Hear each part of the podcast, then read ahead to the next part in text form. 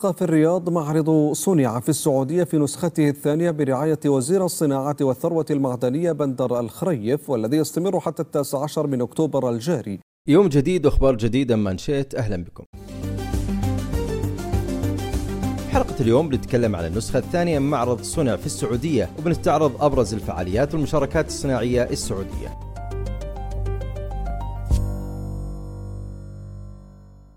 اليوم هو اليوم الأخير لفعاليات معرض صنع في السعودية والذي انطلق في هذه النسخة بشعار الصنعة سعودية وهذه فرصة أخيرة لزيارته قبل انتهائه وانتهاء فعالياته والتعرف على الصناعات والابتكارات الوطنية المتنوعة ما بين البتروكيماويات والطاقة المتجددة وصناعة السيارات والصناعات البحرية وصناعة العطور بمشاركة ما يقارب 100 جهة قدمت العديد من السلع والخدمات. المعرض انطلق تحت إشراف وزير الصناعة والثروة المعدنية بندر بن إبراهيم الخريف وذكر على هامش تدشين أعمال المعرض أن المملكة ستواصل تحقيق المزيد من النجاحات بما في ذلك جذب استثمارات صناعية تقدر بحوالي تريليون ريال معظمها تستهدف التصدير لتحقيق أحد مستهدفات رؤية السعودية 2030 اللي تطمح أن المملكة العربية السعودية تكون دولة صناعية رائدة ومنصة لوجستية عالمية. وأضاف الخريف أن برنامج صنع في السعودية ليس برنامجا للصناعة فحسب بل برنامج وطني يشتمل على جميع المنتجات والخدمات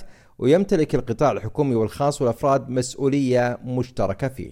كما نوه إلى امتلاك المملكة قاعدة صناعية قوية قادرة على مواجهة التحديات وهو ما يعزز من فرص نجاح برنامج صنع في السعودية. وأضاف أن المعرض بمثابة احتفال نجاحاتنا وانتماءاتنا لوطننا وبمشاركة المنتج السعودي في المنافسة العالمية ووصوله إلى العديد من الأسواق الواعدة حول العالم. المعرض منذ بدايته يهدف للتعريف بالمنتج السعودي وشهد توقيع أكثر من 40 اتفاقية تنوعت بين اتفاقيات تصديرية واتفاقيات توطين الصناعة بقيمة تتجاوز المليار ريال. أما أبرز العلامات التي تم تدشينها فهي علامة تقنية سعودية وتم تدشينها بالشراكة مع هيئة الاتصالات والفضاء ووزارة الصناعة والثروة المعدنية وهيئة المحتوى المحلي والمشتريات الحكومية والصندوق الصناعي ووزارة الاتصالات وتقنية المعلومات. طبعا هذه العلامة خرجت للنور من صلب برنامج صنع في السعودية وتهدف للترويج للشركات والمنتجات التقنية المحلية وجعلها الخيار المفضل من خلال تعزيز مكانتها على المستوى العالمي والمحلي ونذكركم مجددا بأن اليوم هو اليوم الأخير للمعرض. فلا تفوتون فرصة زيارته والاطلاع على المشاركات والصناعات السعودية اللي فعلا هي مصدر فخر وأيضا مصدر للإلهام لنا جميعا.